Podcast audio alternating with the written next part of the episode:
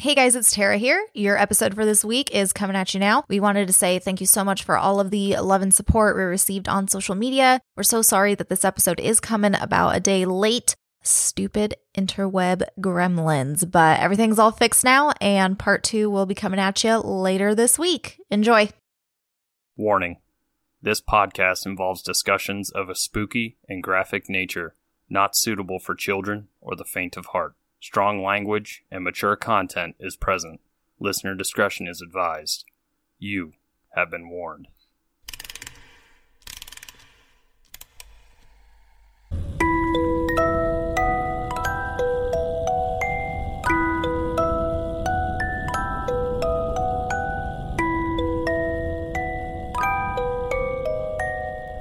Hey, spooksters, and welcome back to Three Spooked Girls. My name is Tara, and as always, I'm joined by my favorite gal pal, Jessica.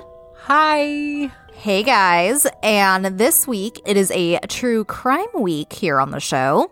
It's somebody we both extremely hate, like legit. Hmm. It's such a fucking rabbit hole, clusterfuck, what have you, that we're just getting the tip of the iceberg, even in the top subtopic, I guess you could say, under this killer. Mm-hmm. We have decided that this week we are going to discuss the Manson family cult and the murders and shenanigans that they had gotten into during the 60s and so on. Yes. Yes, um, we did a fun little Q and A stories thingy on Instagram a while back, asking opinions on topics and serial killers and all that great stuff. Um, he did come up a couple times, so we wanted to give y'all an episode on that. Yes. And like Tara said, neither of us like him. If you ever wanted to polarize people into camps of liking and disliking certain serial killers, we are ugh. Mm-hmm. I like physically get uncomfortable when I see pictures of him.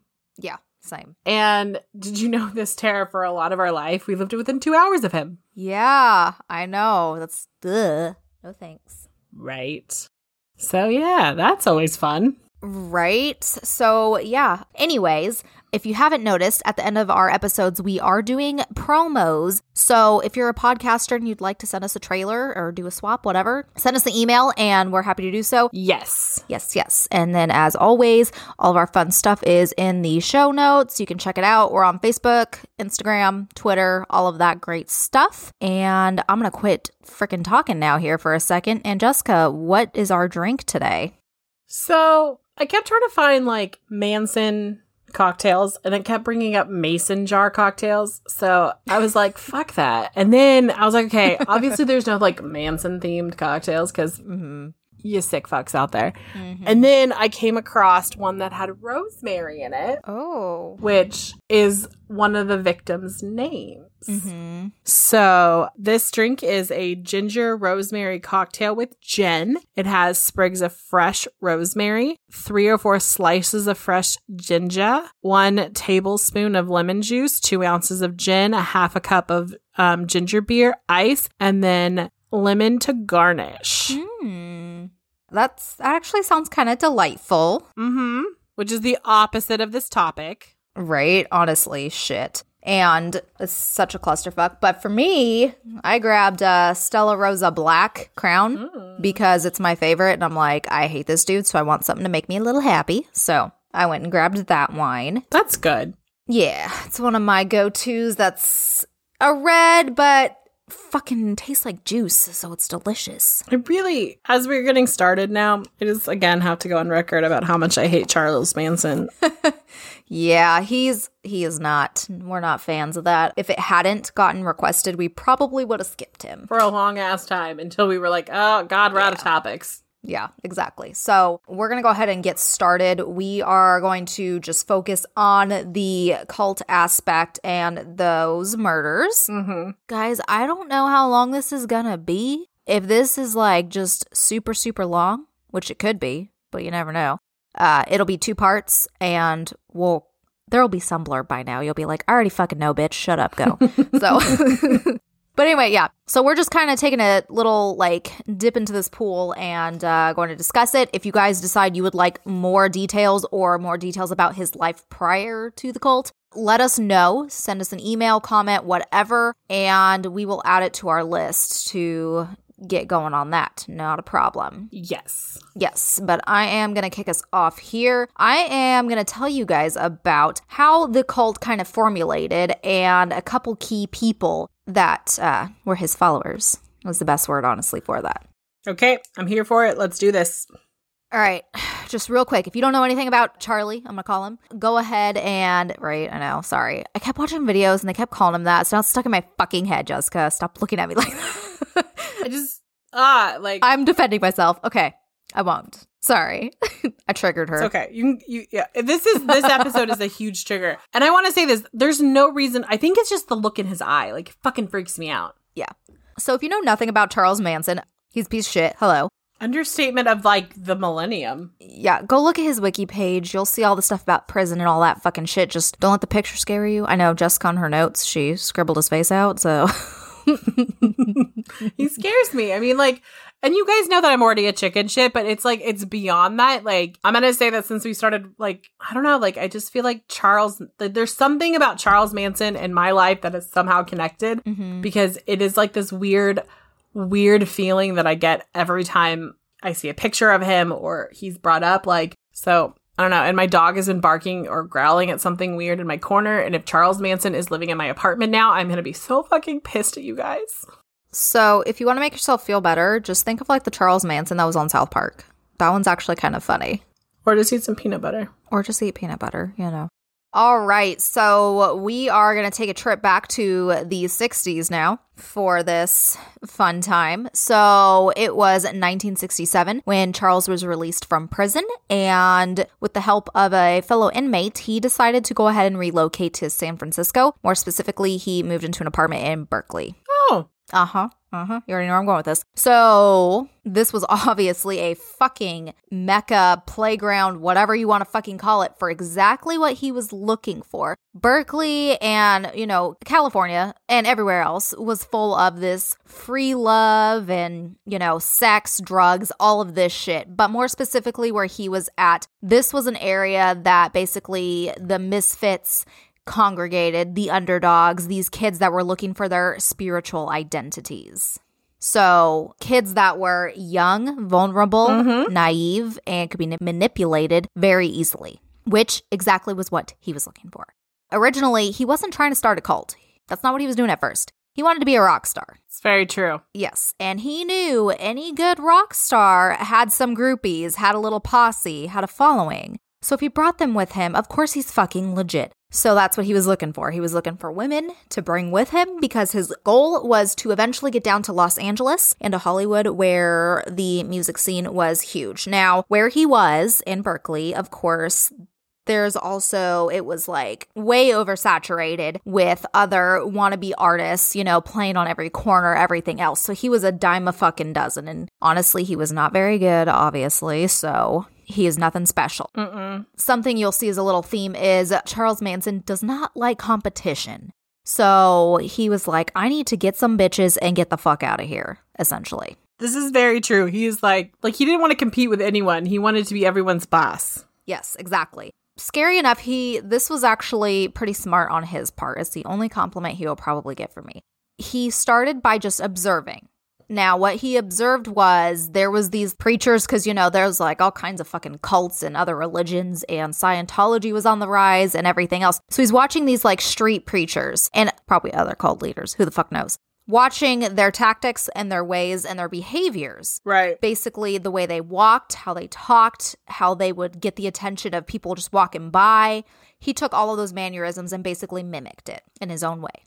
He picked up on it super quick. He was not a good-looking person whatsoever. Right. So every many people even in that time described him as a dirty hippie. So it wasn't his looks that caught their attention, but it was by his mannerisms. And people would describe him similar to Dale Carnegie. He would speak extremely soft and slow and low to like draw people in. And then he would just turn. He would turn, he'd be loud, he'd be dramatic, but he spoke with such an importance that the people would still pay attention to him. So he's very charismatic, which for a manipulator, duh, of course you are.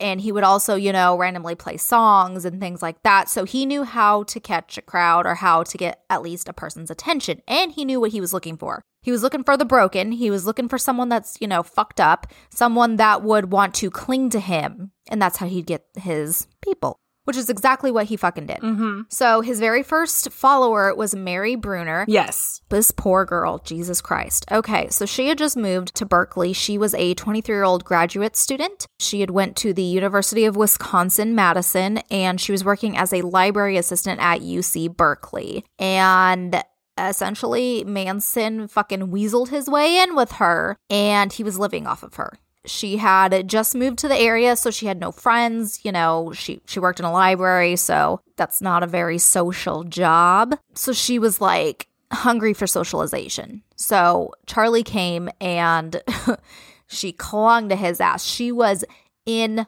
love with him so in love. Mhm. Like I said, he fucking he didn't work. He didn't contribute anything positive to her. He just freeloaded off her while she went to work. And of course, while she's at work and when she wasn't, he would still participate in the free love movement and he'd be fucking all kinds of women. Which is so gross because he was gross. Mm-hmm. And she tried to fight this for a while, but eventually she was just kind of like, well, at the end of the day, he's coming back to me, or, you know, one day we're going to live happily ever after and get married and it be me and he'll just grow out of this. Which by the time he this was happening, he was already in his fucking 30s. So I'm just saying. Yeah, he was older than he should have been to be doing this. Mm-hmm. And, you know, so essentially she tried to act like she was fine with it, which, you know, probably wasn't, but whatever. So, this is going to bring us to another important person who's another follower. Her name was Lynette Fromme. She was described as one of his most devoted followers. And I don't know if Jessica will talk about her maybe later. Squeaky or Sneaky or whatever her name is, Squeaky. Yes, Squeaky. Yes, Squeaky. Oh yeah, yeah. She coming back. She coming back hard later. Oh, yes. They all had like different names and shit, which uh, I wrote down. But yeah, Squeaky was hers. so, you know, fucking weird. I wrote a couple of theirs down. Anyway, back to Squeaky. Gross. oh, here's a little fun fact for Squeaky. The reason why she was called Squeaky is because there was some old pervert at one of the places they stayed at because they always moved around a bunch. Mm-hmm. And when he slapped her on the ass or anything like that, she like squeak. I'm not going to do it because it's loud, but that was her reaction. Like squeak yell noise. you don't know what I'm talking about. I do. I'm not I'm, doing it. I'm just like trying to wait you out to see if you'll do it. no, I'm not doing it. anyway, okay. So she met Charles Manson at Venice Beach. She had been sitting on a park bench and he had approached her. She, of course, was another person of the broken and troubled. She was super into drugs and alcohol at this point, which, you know, most of these people were. At the time, she was attending a local, I believe, community college. So when he had asked her to come back up to Berkeley, at first she was like, But I can't. I'm like mid semester, you know, I can't leave school. And so he just kept his cool and he's like, All right. And he got up to walk away. And because he could fucking read her like a goddamn book, he knew she'd get up and be like, Oh, wait a second. And she ended up leaving school and going up back to Berkeley with him. And uh, really gross, I hate this. She referred to Charlie as the gardener, quote, quote, that tended to all the flower children in the garden of life, I'm assuming. So, puh, puke. So, the next step with her was Manson started a relationship, kind of like a polyamorous one. I mean, he's cheating on her left and right, so it doesn't really fucking matter. But basically, they started a like thruple. So, there's three of them. A thruple. You're welcome. I watched Shameless, so yes. Oh, it's also in um, Insatiable. Oh, that's true. That's true. Yeah. yeah, thruple. Yep, I forgot. So now this is the one that pisses me the fuck off. So I'm going to tell you a little bit about Ruth Ann Moorehouse. Charlie had a knack for liking younger women, younger girls. Just a little bit. Many of them were underage. Now, Ruth Ann, I don't know if she was the youngest, but she was 15 years old when she met Charlie. She actually met him through her fucking dad. Of course. Yes. So obviously during this time, like hitchhiking was like a common thing. Mm-hmm. So he picked Charlie, Mary, and then another follower named Catherine Share up, and he brought them back to his house. Yes. Ruth Ann's dad, his name is Dean. He was a preacher for a bit. For a bit. I'll tell you what happened in a second. And of course, like, you know, fucking Charles Manson thinks he's Jesus. Mhm. So he's always like going on and on about religious bullshit. But it's like, all these people thought it was super fascinating. So Dean brings him back to his fucking house. And that's when he runs into Ruth Ann and meets her for the first time. And I don't know what the fuck he did. I know it was also probably a lot of people said, you know, they would have a draw to him because of how the women reacted to him, because they were trained or groomed, whichever word you want to use, to never take their eyes off him and they did not pay any attention to any other man because honestly, if they did, they'd get the shit beat out of them Mm-hmm. or stabbed or whatever. Like they always, yeah, they always had their, like, he'd yank them by the hair, he'd punch them, whatever. They were abused, but they did not fucking care, apparently. He's such a fucking weasel. So he talked Dean into giving him their piano that they had in their home. I don't know how that happens, but you know.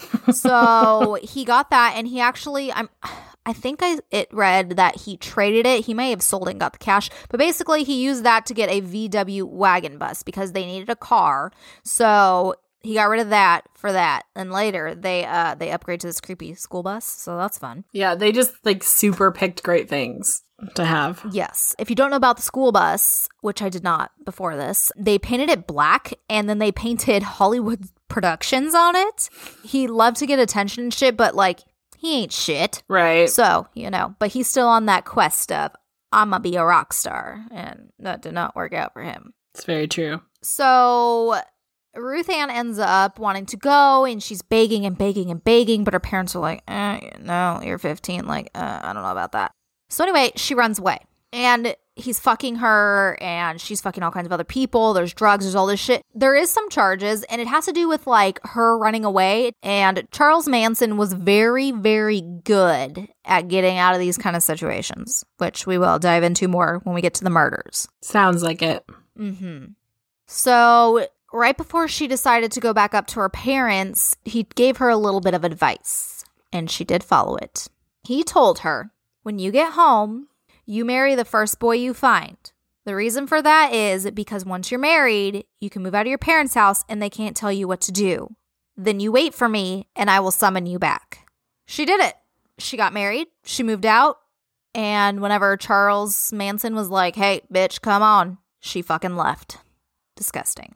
Now, this one, she's she's a little different than a lot of the women they picked up. Patricia Krenwinkel, she had her issues, like she had some like body image issues and things like that. Like she was like really overweight and stuff, but her sister, of course, was a junkie and got her like diet pills, probably like I don't even know what the fuck it's called, but it's like that shit that Regina George was taking in Mean Girls that was illegal. You know what I'm saying? I can't think of what it's called. I don't remember.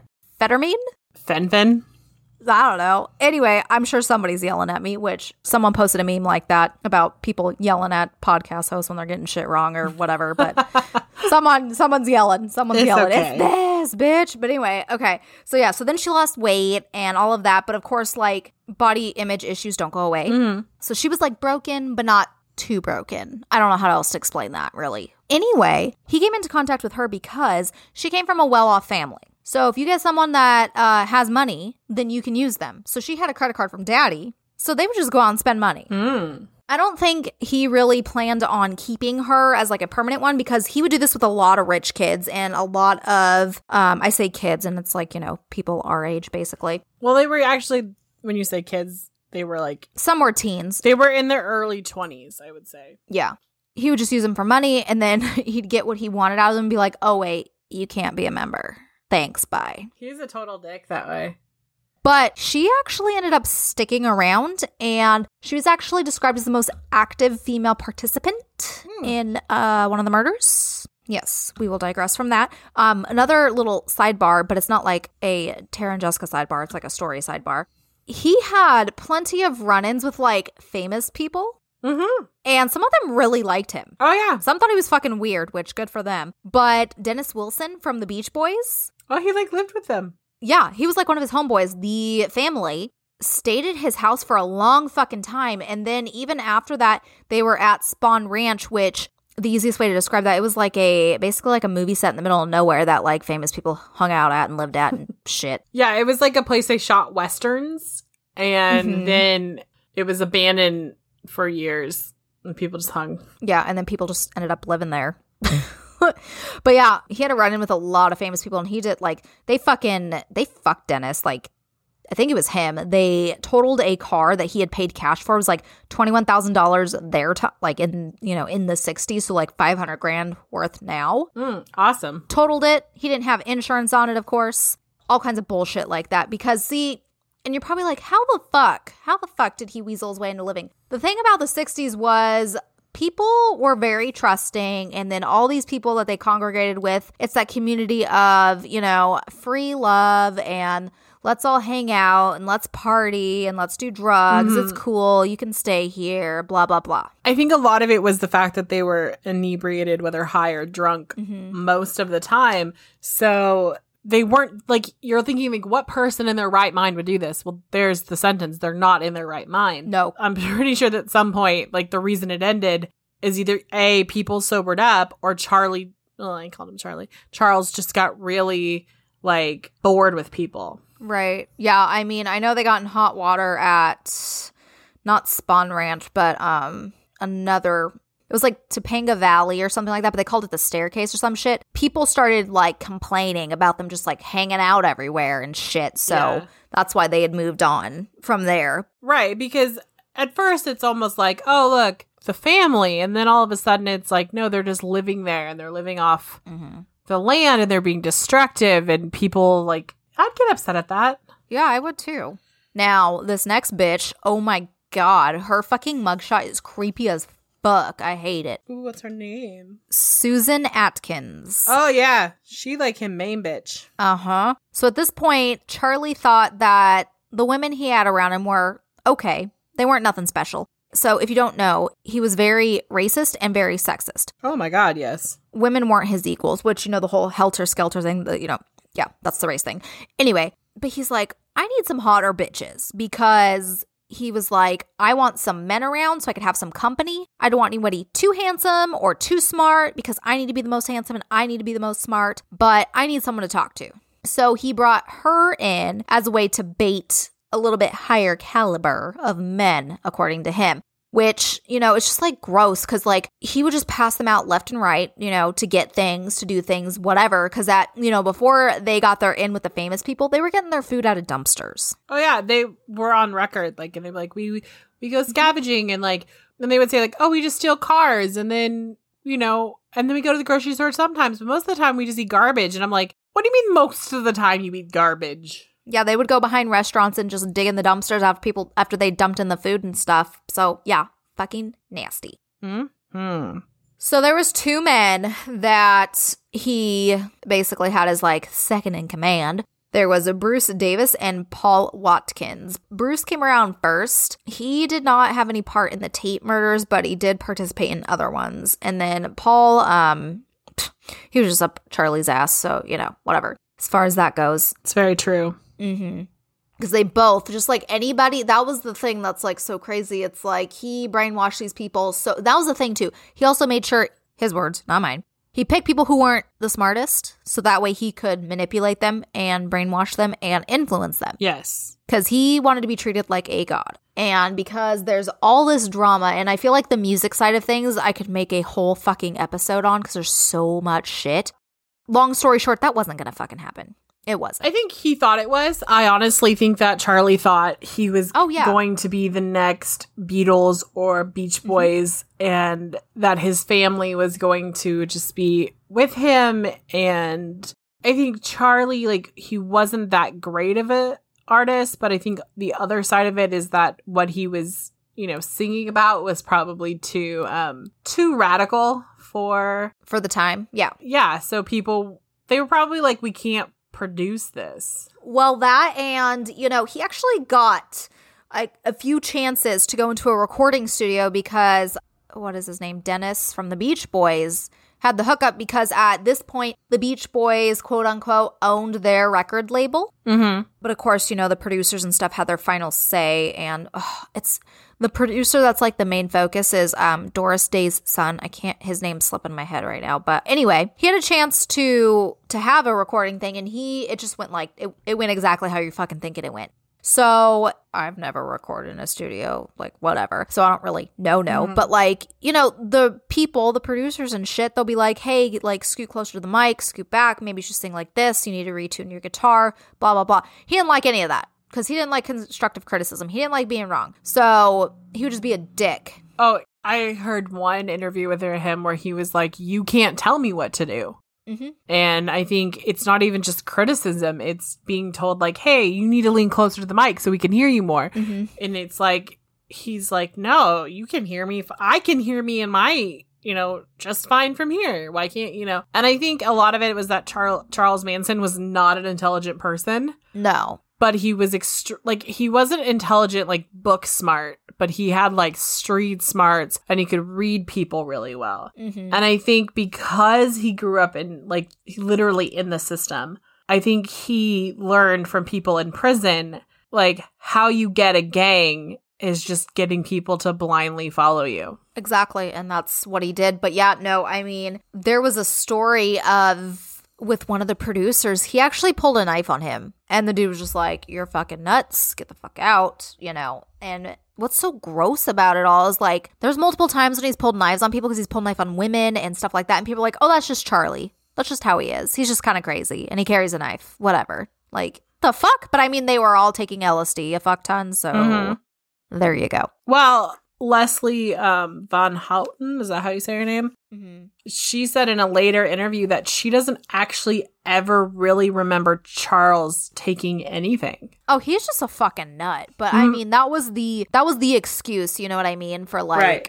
people because they assume, oh, we're doing it. Yeah, and I think I read something too, like he would never drink as much as them or anything, or take Mhm. smaller doses because he wanted them to have the illusion that he was like immortal. He was like a god. So, you know, oh my God, we're wasted out of our minds, but Charlie's fine. And that's why, because he either never fucking did it or he barely, like, had like a shot, you know?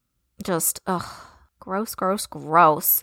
But yeah, so they were in, like I said, this, all that shenanigans, and he started burning all these bridges, and he ended up, they ended up over at Spahn Ranch before they got caught for the Right. horrible, horrible fucking things they did.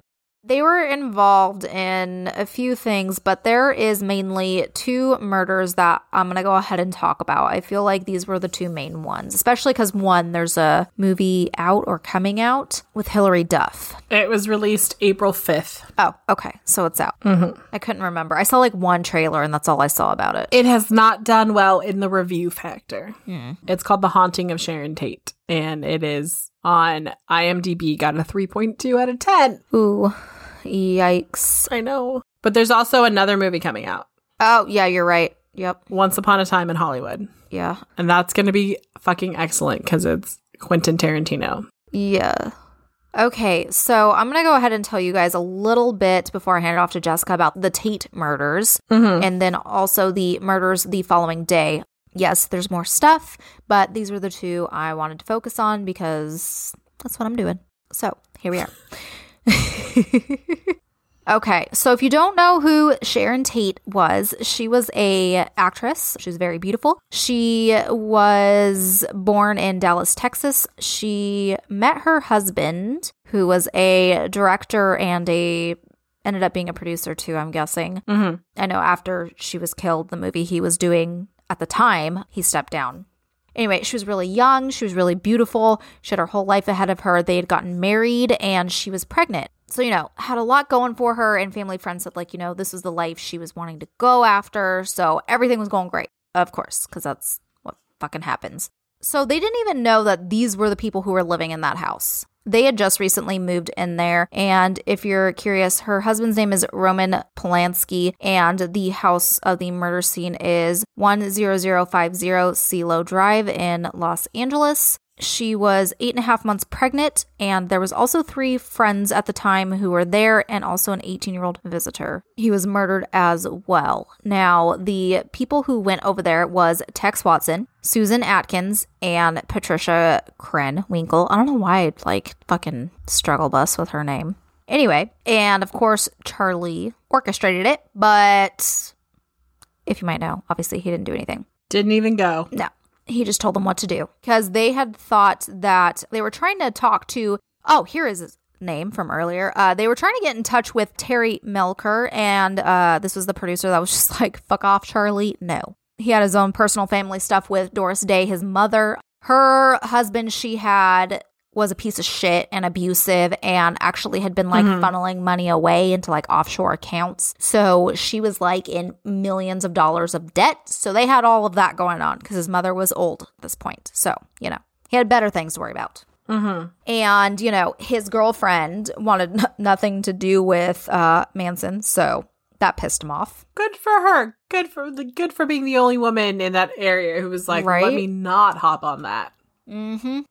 Have a gross fun fact for you guys before I get into the murder. So everyone was fucking everybody, right? So uh, Mm-hmm. Dennis from the Beach Boys, he ended up taking all of them, including himself, to one of the clinics because they all had gonorrhea. And the hospital bill for their penicillin shots for everybody was like over a thousand dollars, and he paid it. Well, he wanted to continue, you know, being up all in that shit and got to get that shit clean. Yes. So yeah, there you go. There's that little tidbit. Anyway, okay. Fun facts with Tara. Right? Shit, I know. I find out all the weird shit. Okay, so on August 8th of 1969, Tex took Susan, Linda, and Patricia to that house where Melcher used to live. He had instructed them to completely destroy everyone in it and make it as gruesome as you can. And he told the women to do as Watson told them to. Mm-hmm.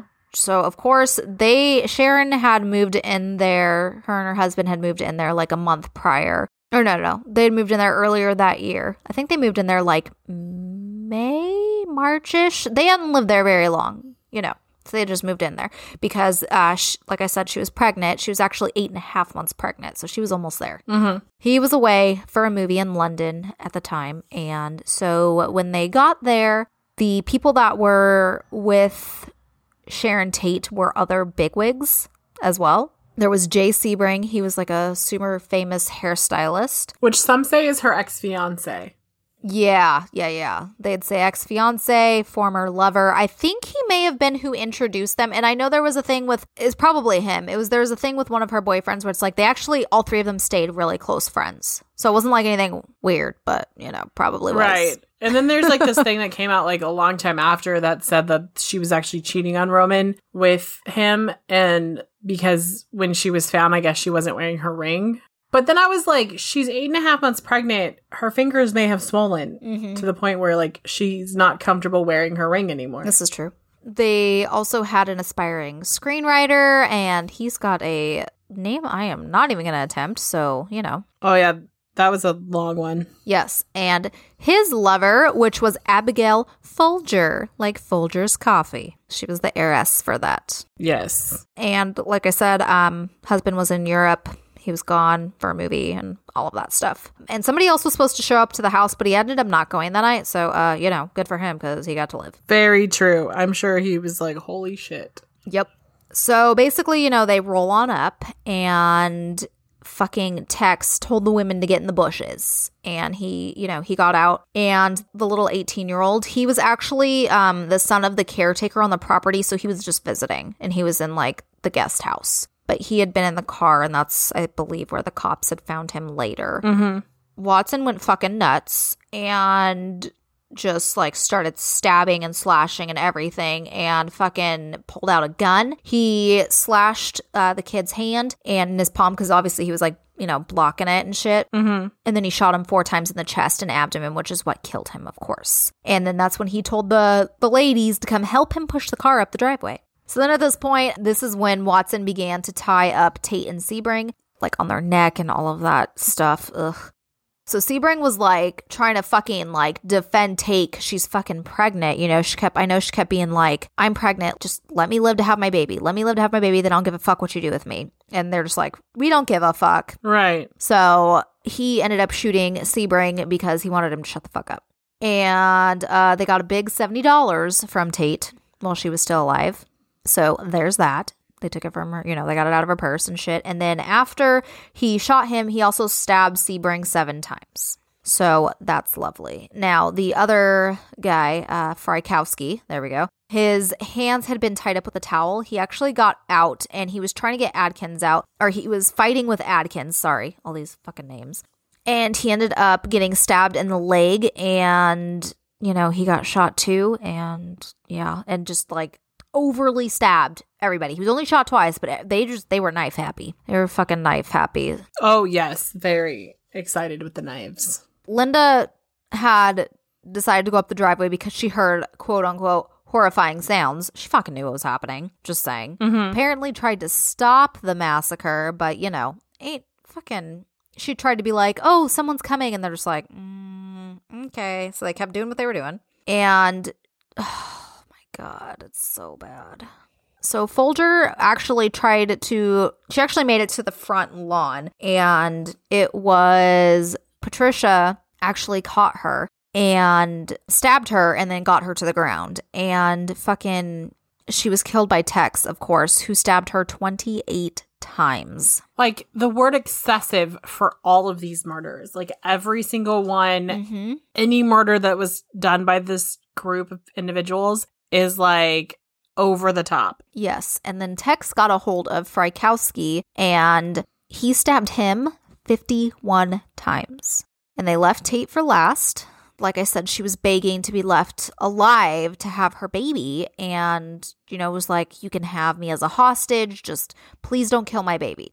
Tate was also stabbed an excessive amount of times. She was stabbed 16 times. They all brag in their fucked up ways. And one of the things that really just like made me want to cry, I guess, she was like crying for her mom while they were killing her. So the fucking family worked very quickly. Mm-hmm. So the next night, they decided to go over to another house and kill some more people. They headed over to the La Bianca residence. Mm-hmm. It was a couple. Their name was Lino and Rosemary, as Jessica hinted earlier. And this time, basically, Charles Manson had said he didn't want to mess, do it the right fucking way, and he sent more people. So the four from before went, and then Leslie Van Houten and Steve Clem Grogan went over with them. Like I said, Manson was just not happy with last time. So basically, he gave the orders to the man. Mhm. Shock, shock. And basically, this was the house. He was a like supermarket executive. He owned like a chain or something yeah, like that. yeah, yeah, yeah. He was like a CEO, whatever. And his wife worked at a um like a dress shop. Yeah, they were like upper middle class. Mhm. Not quite Sharon Tate level, but you know. but well known and everything and had Yeah. status. Yeah. And actually, the Manson family had been to a party, I believe, next, yeah, it was next door um, the Mhm. previous year. So they knew it was like a rich, well to do area. Exactly. So it's kind of the same MO, tied him up, all of that stuff. Mm-hmm. And then I guess at the trial, Watson tried to be like, oh, I just went along with whatever. But it's like, mm, you were stabbing people left and right. So you didn't go along with shit. You were the one doing it. So go fuck yourself. Right. So, but he said like he thought saying that kind of thing would make him less responsible. But it's like, no, bro. No, it don't work that way. Mm-mm. So they had, of course, it was late at night. So the couple was sleeping. Lino was on the couch and had been waken up by gunpoint. And basically, he like tied him up um, with like some leather thing. And he also brought, they brought Rosemary into the living room. And then basically, the instructions from Manson was to cover their head with pillowcases. So, of course, they did that. And they bound them in place with lamp cords. After this, Manson left. He wasn't even fucking there anymore. Mhm. He left. He did a lot of that. Like Mhm. where I think he didn't think he'd be culpable if he wasn't there when it happened. Mm-hmm. They used a bayonet to stab them. Hmm. They stabbed Lino 12 times. Mhm. And then after he was stabbed, they carved war into his abdomen. So then they are left with Rosemary and they decided to get a knife from their kitchen. And Manson had said, make sure each woman plays their part. So basically, everybody, so fucking, um, Leslie stabbed her about 16 times in the back and in her like butt too.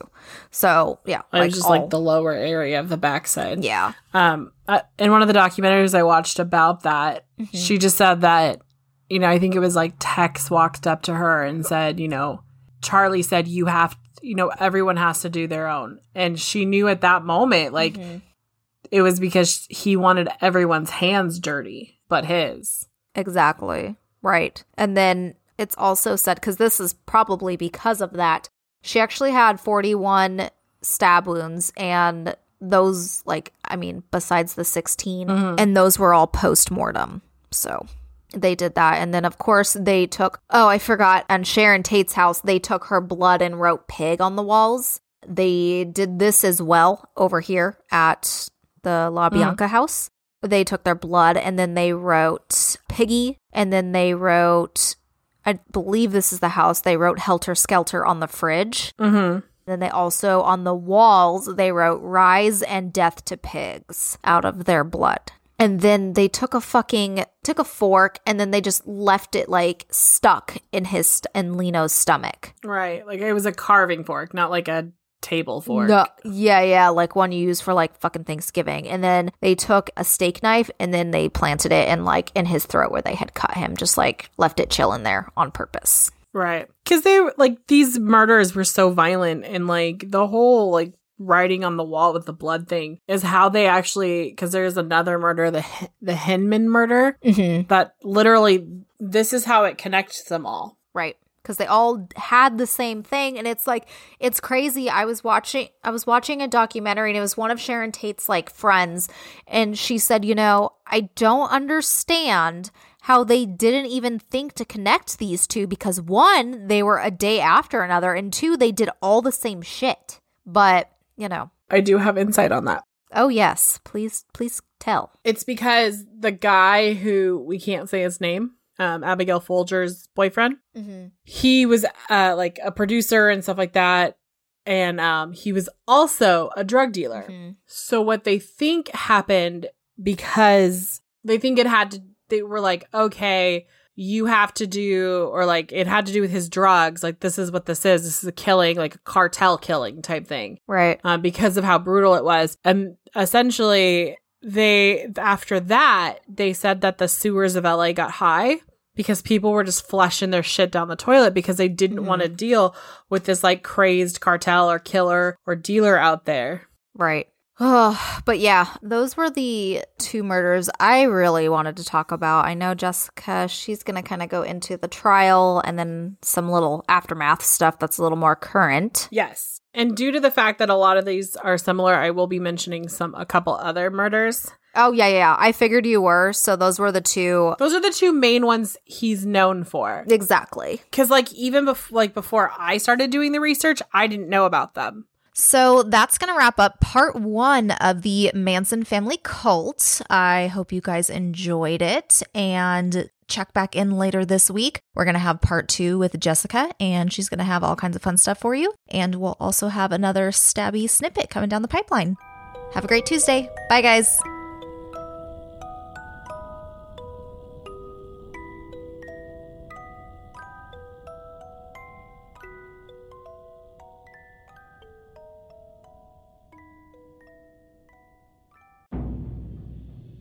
Hey sluts, I am Chana, And I'm Corey. and we are the hosts of Anyways How's Your Sex Life?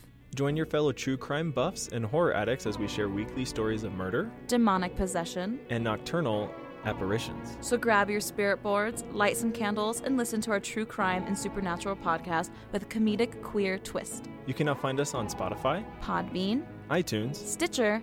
and Google Play Also, you can like us on Instagram and Facebook or follow us on Twitter. at AHYSL Podcast or Anyways, How's Your Sex Life? Hope to flirt with you soon. Bye. Bye.